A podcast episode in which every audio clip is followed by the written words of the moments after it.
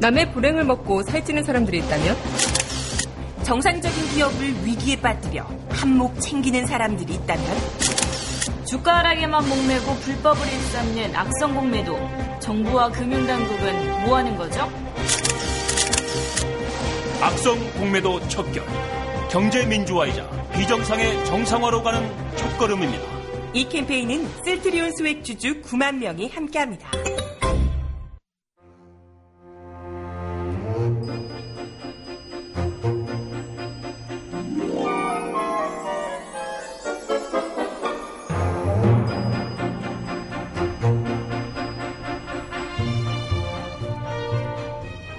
정혜림의 바티칸 뉴스.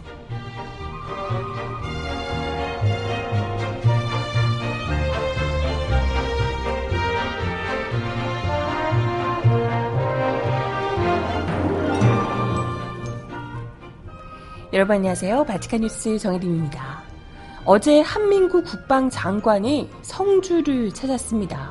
뭐 나름 국민들 마음을 달래려 내려가신 것 같긴 한데 오히려 긁어 부스럼만 만들고 오신 것 같아요. 괜히 이런 식으로 지역 주민들 간 싸움만 부추기고 있다. 뭐 이런 얘기도 나오고 있고요. 우선 첫 곡 듣고 와서 어제 이야기 구체적으로 나눠보겠습니다. 김우주의 여름별 첫 곡으로 준비했어요. 신청곡 있으신 분 주세요.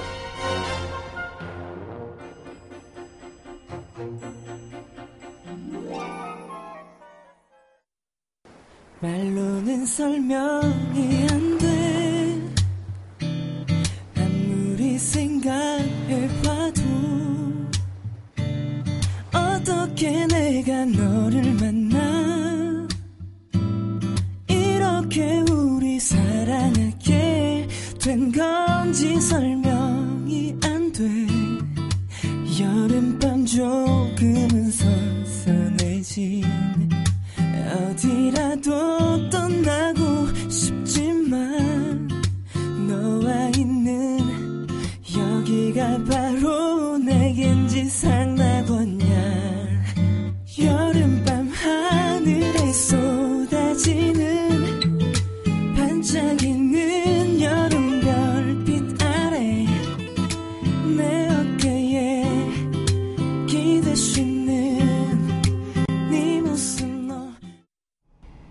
김우주의 여름별 첫 곡으로 듣고 오셨습니다. 신청곡 잠시 후에 전해드려 보도록 할게요. 네, 이거 정확한 표현인 것 같아요. 지금 채팅창에서 호우매님이 말씀하신 어제 한민구 국방장관이 성주를 찾았는데 뭐 의도는 불 끄러 가셨던 것이겠지만 오히려 불을 더 지르고 왔다. 불 끄러 갔다? 불을 지르고 온 형국이 아닌가 이런 생각이 드는데요. 네, 어제 음, 사실 뭐 늘상 이미 지난 것이긴 합니다만은 그때도 그랬지만 왜 국방장관이든 총리든 혹은 대통령이든 사드 배치 부지를 확정하기 전에 확정 발표를 확정했다고 발표를 하기 전에 국민들을 직접 만나서 설득하거나 뭐 이해를 시키거나 의견을 구하거나 이런 작업이 절대 없고 다 하고 나서 이렇게 가가지고 이해해달라 이해해달라만 얘기를 하면 어느 누가 믿겠어요 그렇지 않아요? 사실 뭐불 끄러 갔다가 불 지르게 오, 불 지르고 오게 된 것도 사실 어쩔 수 없는 겁니다. 아니 조금에 물러서고자 하는 의도는 조금도 없고 여지조차도 주지 않고 무조건 니들이 이해한다 해야 한다. 그러니까 일종의 달래려고 간 거잖아요. 이게 뭐 성주 국민들이 그토록 얘기하는 다른 데다 옮기고 자시고 이게 문제가 아니라 사드 배치 안 된다라는 거잖아요. 근데 안 된다는 것을 들어줄 요량이 전혀 없으면서 가서 그냥 니들이 양보해라. 니들이 그냥 죽어라. 니들이 피해 봐라. 그런 것만 계속해서 압박하고 있는데 어떻게 말이 되겠습니까? 어제 한민구 국방장관과 성주 국민들 간에 간담회가 2시간여 열렸지만 어, 뭐 전혀 다른 입장차만 벽 보고 얘기하는 것과 똑같았겠죠. 사드 배치 절대 안 된다라고 얘기하는 투쟁이 와 성주 사드 배치 반대 어, 철회 투쟁위원회하고 한민국 국방장관의 정말 벽 보고 얘기하는 것 같은 이야기만 거듭하다가 그냥 네 끝이 나고 말았습니다. 네, 애초에 성주 군민들이 국방부 장관이 이제 간담회를 한다고 하니까 요구했던 것이 이런 겁니다. 왜 성주에 굳이 하게 됐냐를 만약에 물어본다면 사드를 성주에 배치하게 된 구체적인 평가 결과가 무엇인지 그걸 공개하라 라고 요구를 했다는 거죠. 근데 국방부는 아 참 뭐 구체적인 이유가 없겠죠. 어떻게 보면 그나마 좀 힘센 사람들이 없어서 그런 건가? 뭐 어쨌든 음 구체적인 평가 결과를 공개하지 않고 간략한 평가표만 브리핑 형식으로 준비해서 공개를 했다가 또 공분을 샀다고 합니다. 아, 참 사람들이 요령이 없어. 아니, 뭐 거짓말 하더라도 최소한 굉장히 성의 있게 뭘 되게 열심히 하고 있고 우리가 어떻게든지 지금 이걸 하겠 이런 좀 제스처라도 보여야 되는데 심지어 가지고라는 것도 제대로 대충 그냥 간략하게 평가표만 띡 하나 그냥 브리핑 형식으로 공개했다가 욕을 그냥 막 볶고 이러니까 불 끌어갔다가 불 지르고 왔다 이런 얘기가 나오지 않겠어요 그죠? 국방부는 구체적인 지명을 언급하지 않은 채 충청도와 경기도 등의 광역 지명으로 다섯 개 지역에 대한 부지 선정 시뮬레이션 결과, 시뮬레이션 검토 결과를 간략하게 공개를 했다고 합니다. 다섯 곳에 대한 구체적인 정보 공개를 요청했지만 이걸 받아들이지 않았고요. 어, 네. 투쟁의 관계자는 성주에서도 성산포도회가 선정된 이유에 대한 질문에 국방부가 2017년까지 사드 배치를 완료한다는 시점을 잡고 거기서 가능한 부지를 검토한 결과 현재 군부대 기지라든지 미군 기지를 우선 선정했다라고 답했습니다. 아니 미군 기지나 뭐 이런데 딴 데도 어쨌건 많은데 또 그에 대해서 경기도와 충청도가 배제된 이유를 묻자 중남부 지역이 사드를 배치했을 때 육지보다 해상을 강화하는 범위가 넓어서 중남부가 가장 군사적 효율성이 높다. 이렇게 답했다고 합니다. 그리고 참석자 중 한 투쟁위원이 나머지 다섯 곳의 후보지 중 성주처럼 2만 5천 명의 주민이 바로 앞에 거주하고 있는 지역이 있냐 이렇게 물어, 물어봅니다. 그러자 한민구 장관은 그런 곳은 없었다 라고 답했다고 합니다. 이게 이제 굉장히 논란이 되고 있는 부분인데요. 여러분 기억하시겠지만 박근혜 대통령이 분명히 이야기를 하기를 정부가 얘기를 할 때 사드 배치와 관련해서 안전을 최대한 고려하며 부지를 검토해 왔다라고 얘기를 한 바 있습니다. 국민의 안전에 미치는 악영향을 최소화하는 방향으로 부지를 선정했다. 그래서 뭐 이게 그 다른 곳들 말고 일단은 뭐 성주가 된 거고 다른 지역들에 비해서는 성주가 그나마 뭐 나은 편이라서 이제 했다는 내용이잖아요. 안전을 최우선. 아니 그런데 아니 그런데 그렇게 따지면 바로 앞에 다른 다섯 곳이 성주처럼 바로 앞에 국민들이 이렇게 지역 주민들이 위치해 있거나 이런 게 아니라 다른 지역은 오히려 좀 더 멀리 떨어져 있거나 이런 지역들이 충분히 있을, 있었다는 거잖아요. 이런 걸로만 봐도 대통령이 이야기를 했던 최적의 사드 배치 후보지를 선정하는데 주민들이 안전성이 최우선이다라고 얘기했던 말은 한민국 국방장관의 얘기에 따르면 거짓말이다. 전혀 그것을 고려한 것이 아니라 2017년에 이걸 이제 넣어야 되니까 배치를 해야 되니까 가장 편하게 할 수 있는 미군 부대 있는 곳 그리고 뭐 어쨌든 좀 뭐 많이 이렇게 할 수 있는 곳 이런 곳으로 그 배치 선정에 지역 주민들의 안전 따위는 조금도 고려 대상이 아니었다. 그렇죠? 이렇게 볼 수 있는 겁니다.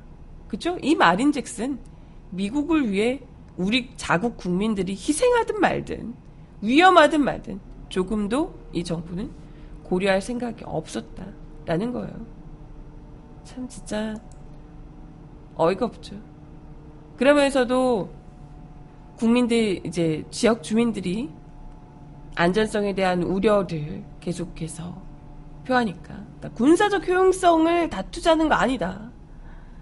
국방부 평가 기준이 군사적 효용성이라면 우리에게 중요한 것은 주민의 안전성이다. 라고 이야기를 하자. 똑같은 이 무슨 그 녹음시켜서 틀어놓는 것처럼 전자파나 소음 문제는 일정 거리 이상 떨어질 경우 피해가 없다. 기지박 주민들에 대한 안전을 걱정할 필요가 없다. 아니 바로 인근에 있는데 어떻게 그걸 걱정을 안 합니까? 이런 이야기만 거듭 했다고 하네요. 아무튼 또 논란이 됐던 것이 제3 후보지와 관련된 이야기였는데요. 일부 투쟁위원 중에서 이제 제3 후보지를 검토해 달라는 이야기가 나왔기 때문인데요. 그러자 지역구 국회의원인 이완영 의원이 당초 국방부에서 발표한 내용은 성주 지역이었고 성산포대라고 확정하진 않았지만 아, 않았으니 성주군 내 다른 곳을 요청해 달라. 이렇게 이제 지역구 의원, 이완영 의원이 이야기를 했다는 겁니다. 그러자 항민구 장관이 성주 군민이 의견을 모으면 검토할 수 있다. 이렇게 이야기를 했다고 합니다. 그래서 이제 뭐 난리가 났다고 하는데요. 그, 이게 지금 또 논란이 되고 있는 게 바로 인근에 있는 김천 지역이잖아요. 사실 일종의 계속해서 여기저기로 돌리면서 지역 주민들 간의 갈등만 계속해서 부추기고 있는 겁니다. 지금 거론되고 있는 뭐 만약에 다른 지역도 또 성주가 아닌 다른 지역으로 하게 된다면 그 지역들 주민들하고 또 결국에는 싸우게 되는 형국이잖아요. 그죠? 어제 또 이 지역에 내려가셨다가 지역 주민들께서 강력한 항의를 하며 또 바로 옆에 있는 김천 지역 주민들 여기가 지금 김천에다가 한다는 게 아니고요.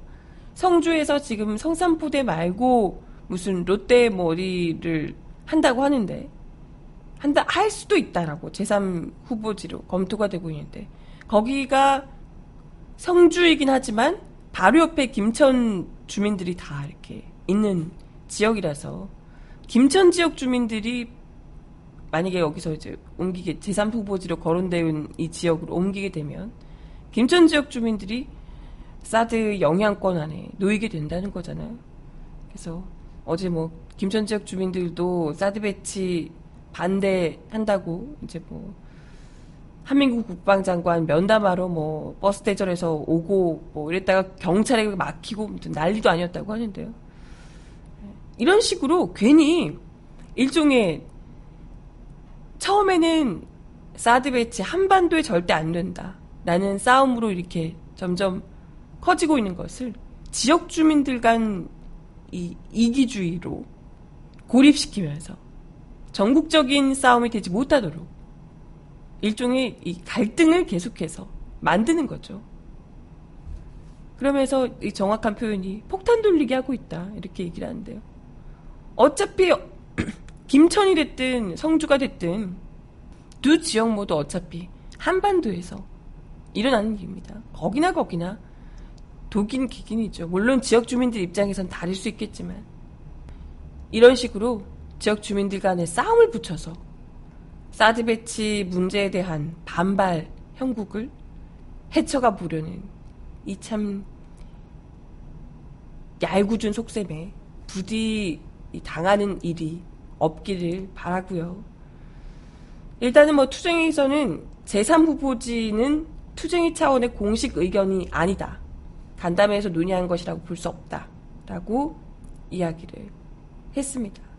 이날 간담회에서 제3 후보지에 대한 구체적인 지명이 언급되지는 않은 것으로 알려지고 있습니다. 아무튼 뭐 간담회를 한 2시간여 했지만 조금도 뭐 주민 안전이나 뭐 이런 것에 대한 설득을 하는 작업이나 구체적인 뭐 증거라든지 이런 건 전혀 없었고요.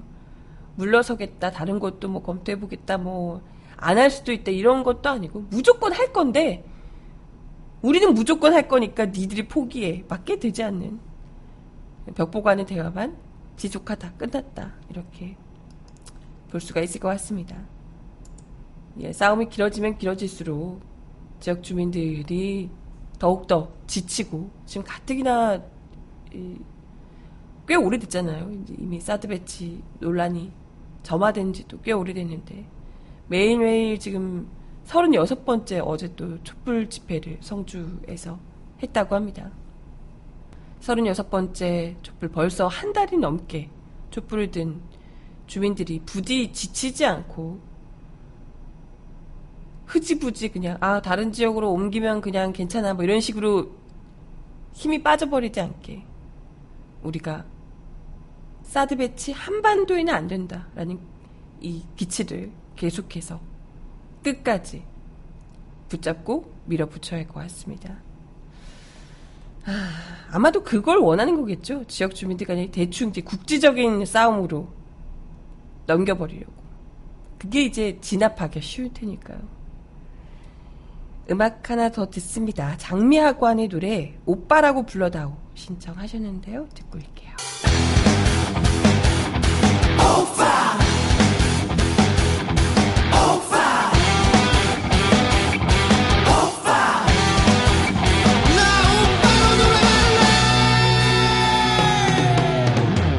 배 나온 남자 아저씨라 부르지 좀 말아줘요 날씬하진 않지만 깜찍하고 귀 엽기만 하잖아. 수 없는 남자.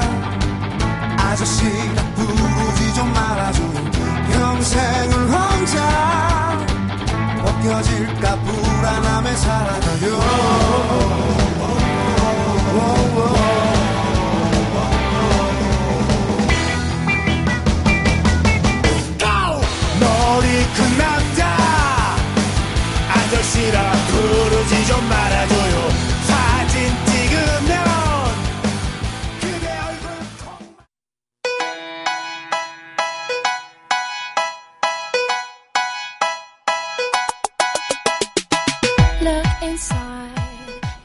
이 사람 왜 이럴까요? Cause we're so uninspired, so sick and tired of all the hatred you harbor. So you say. 박근혜 대통령의 8.15 경축사를 통해 재점화된 건국절 논란과 관련해 새누리당이 8.15 광복절을 건국절로 지정하는 방안에 대한 논의를 본격화하고 있다는 소식입니다.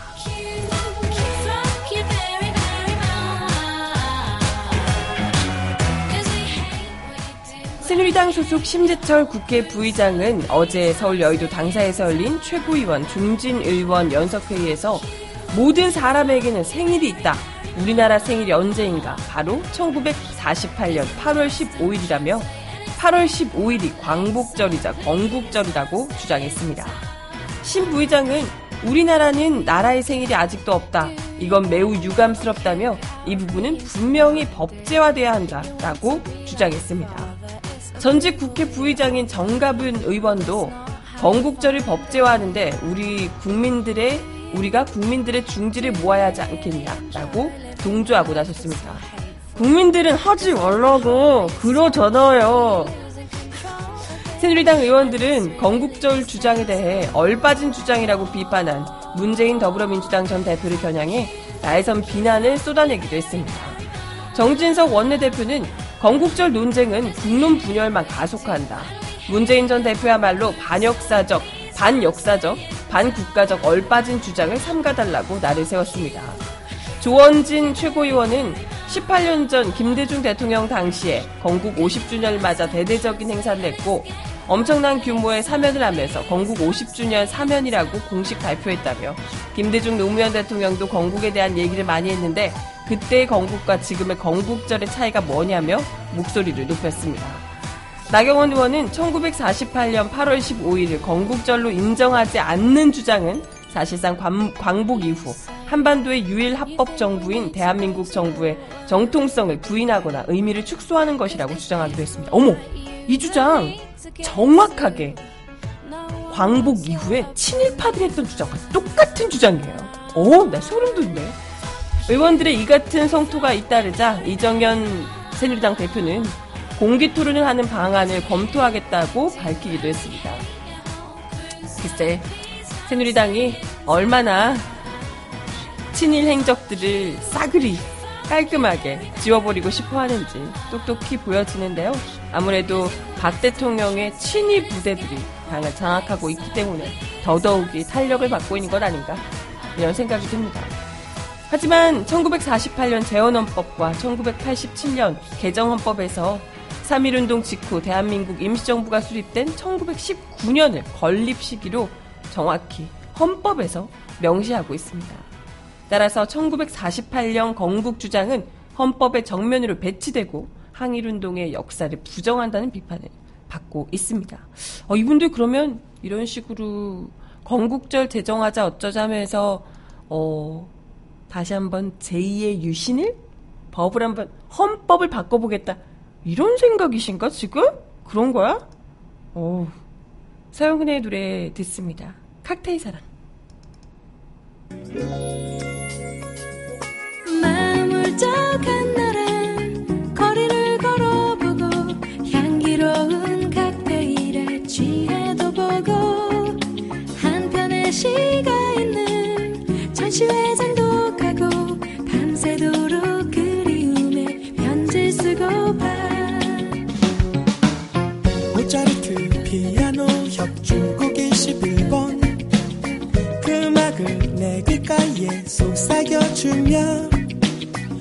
아침 햇살 눈부심에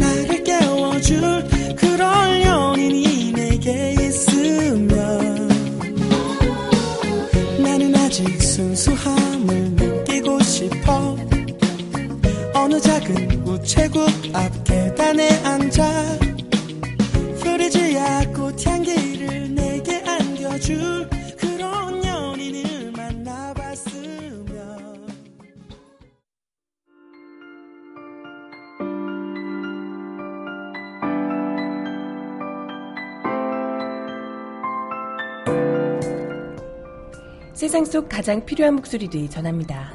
여기 곧 우리가 있어요.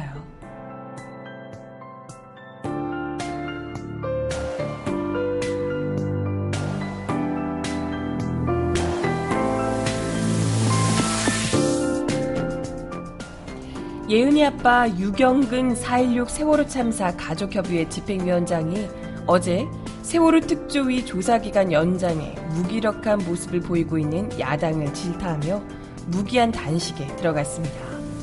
유 위원장은 페이스북을 통해 저는 어제부터 광화문 세월호 광장에서 사생 결단식을 시작했습니다. 라며 사생 결단을 내기 위한 단식이라는 뜻이라고 단식 농성에 돌입했음을 밝혔습니다. 그는 크게 보면 세월호 참사의 진상 규명을 위한 사생 결단이기도 하지만 직접적으로는 야3당 공조를 하겠다고 거듭 약속해놓고도 한편으로는 말도 안 되는 여당의 주장만 수용하는 무책임한 야합을 한 더불어민주당과 국민의당이 20대 국회를 여소야대를 만들어준 국민들의 명령을 지체 없이 이행할 때까지 사생 결단을 내는 심정으로 단식하겠다는 것이라며 야당들을 질타했습니다. 그는요, 우리가 20대 국회 야당에게 바라는 것은 개돼지 취급당하는 대다수 국민들이 정치에 일말의 희망이라도 걸 수 있도록 해달라는 것이라며 이 희망을 절망으로 떨어뜨리지 마십시오. 어떤 이들은 정권을 교체해야지만 진상규명을 할 수 있다고 하지만 여소 야대임에도 불구하고 무기력하기만 한 두 야당을 보면서 과연 그럴 수 있을지 의심할 수밖에 없습니다. 라며 거듭 무기력한 야당들을 질타했습니다. 그는 부디 국회 절차, 질서 이런 변명 뒤에 숨지 마시고 지금도 곳곳에서 생명의 위협을 감수하며 생존하기 위해 발버둥치는 국민들이 먼저 생각하고 결단하고 행동하는 더불어민주당과 국민의당이 되어주시기를 간절히 바랍니다. 라며 야당들의 대우각성을 촉구했습니다. 아니 세월호 유족들이 대체 언제까지 단식을 해야 할지 그래야 진상 규명 아이들이 왜 죽었는지를 알 수 있게 됐지.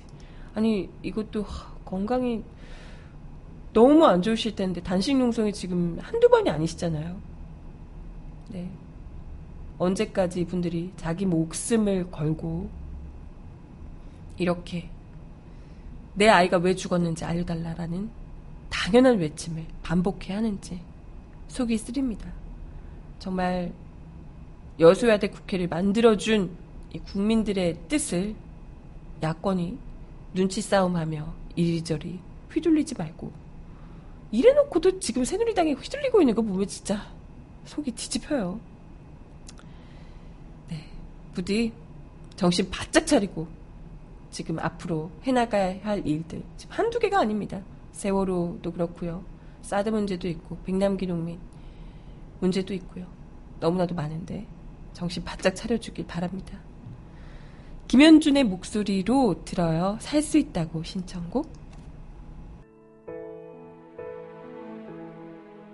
내가 웃는 얼굴로 눈물 감추며 살아도 그리 오래 가지 않아서 내가 눈물 흘리며 내겐 편한 듯 웃어도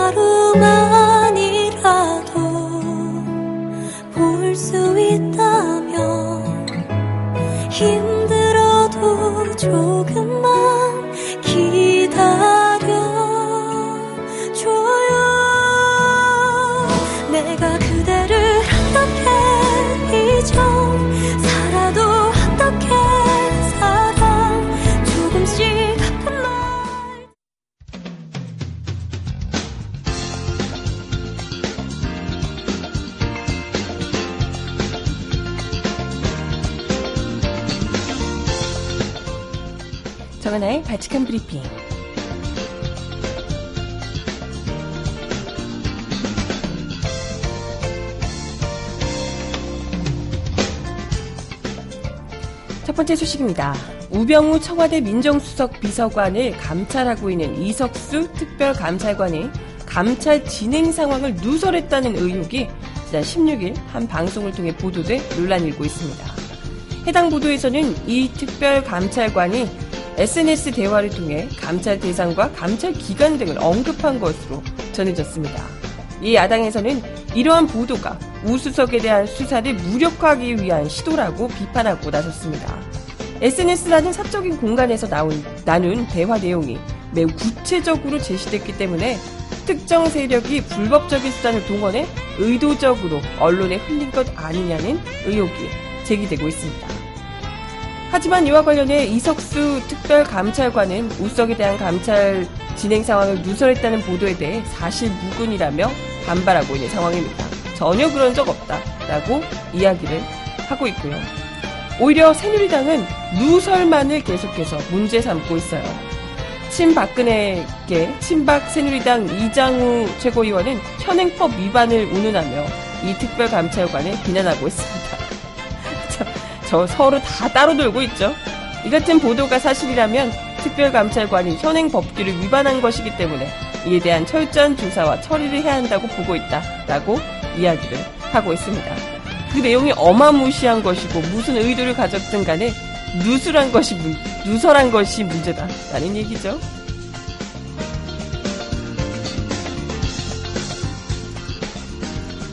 네, 다음 소식입니다. 박원순 서울시장이 어제 박근혜 대통령에게 서울시 청년수당과 관련한 협조를 요청했습니다. 하지만 예상대로 박근혜 대통령은 묵묵부답으로 일관했네요. 박 시장은 청와대에서 박 대통령 주재로 열린 전국 시도, 시도지사 초청 오찬에 참석해 서울시 청년수당 정책은 중앙정부와 지방정부가 함께 풀어야 할 보완적 정책이라며 그럼에도 오는 19일 대법원에 제소해야 할 상황에 처했다라며 그렇게 풀 문제가 아니라 협의를 해서 이런 일이 없었으면 좋겠다라며 거듭 협의를 요청했다고요. 박 시장은 정부가 직권 취소 처분까지 하면서 반대하고 있는 정, 청년수당과 관련해 지난 2일과 8일 두 차례 박근혜 대통령에게 면담을 요청한 적이 있습니다. 하지만 박 대통령은 응답이 전혀 없었죠. 이번에도 박 시장은 박 시장의 협의 요청에 대해서 박 대통령은 별다른 언급을 하지 않은 것으로 전해졌습니다. 대신 이석준 국무조정실장이 정부에서 취업 성공 패키지 개편안을 추진하고 있으니 그걸 활용하면 될 것이라고 응수했습니다. 아니 그거나 그거나 마찬가지면 서울시에 사고 있는 거 내부로 두면 되잖아요. 자기들이 하면 괜찮고 각 시장이 하면 안 된다 이런 건가?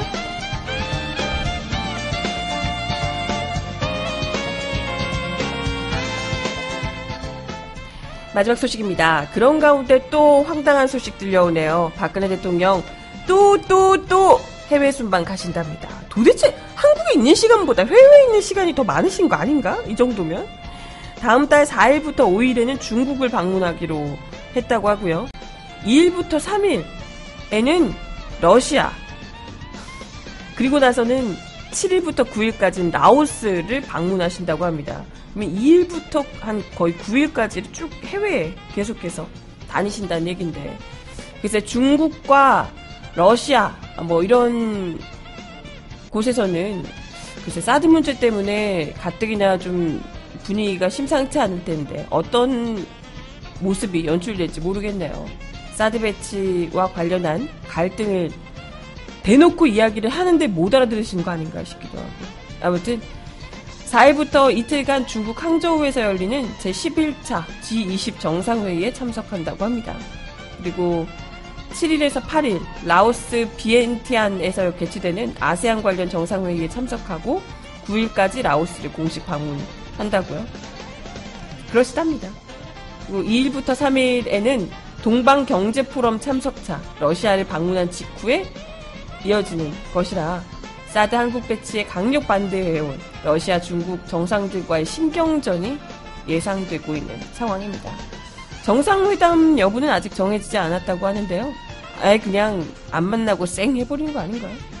망신만 망신만 당하고 그냥 아무렇지도 않게 사진도 못 찍고 오시는 거 아닌가요? 모르겠네요. 모르겠다.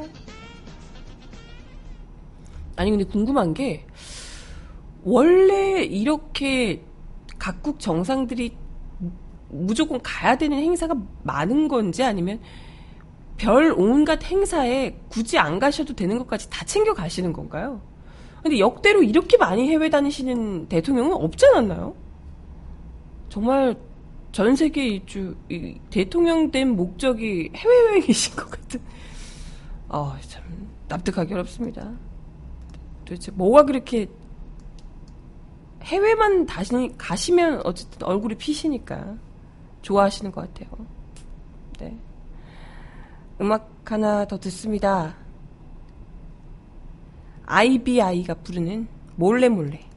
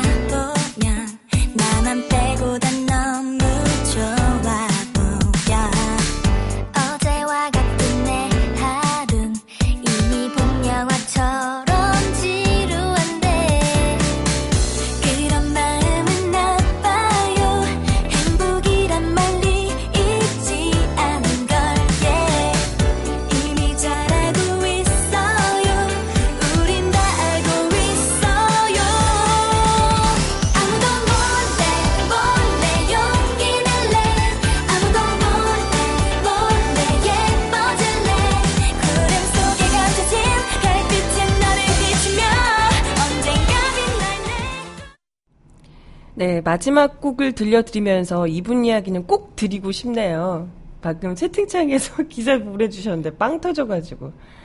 많은 분들이 아시겠지만, 박 대통령 취임 첫, 취임 후 첫 미국 방문 중에 인턴 여직원 성추행 사건으로 물러났던 윤창중 전 대변인 기억하시죠? 공식 활동을 재개했답니다. 그것도 자서전을 출간하셔가지고요. 북 콘서트로 컴백을 하신대요. 책 소개글 어마어마한데요. 어, 윤창중 생매장 드라마 그리고 생매장 된뒤 다시 낮은 보폭으로 그 절망의 절벽을 타고 올라온 한 인간의 기적 같은 생존기. 야 정말 기적 같은 생존력이다. 어마어마하네. 어마어마해. 여러분 어, 전화 주문을 하면요 윤 전 대변인이 사인까지 해서 택배로 보내드린다고 합니다. 아, 진짜. 이분도 참, 네. 이러고도 다시 또 자서전까지 낼 생각을 하시다니. 대단합니다. 응. 출판사는 뭔 생각인지. 이분을 위해서 마지막 곡 전해드려요. 견우와 버벌진트가 부르는 관심병. 관심 갖고 싶어서 그러나 봐. 음, 어떡해.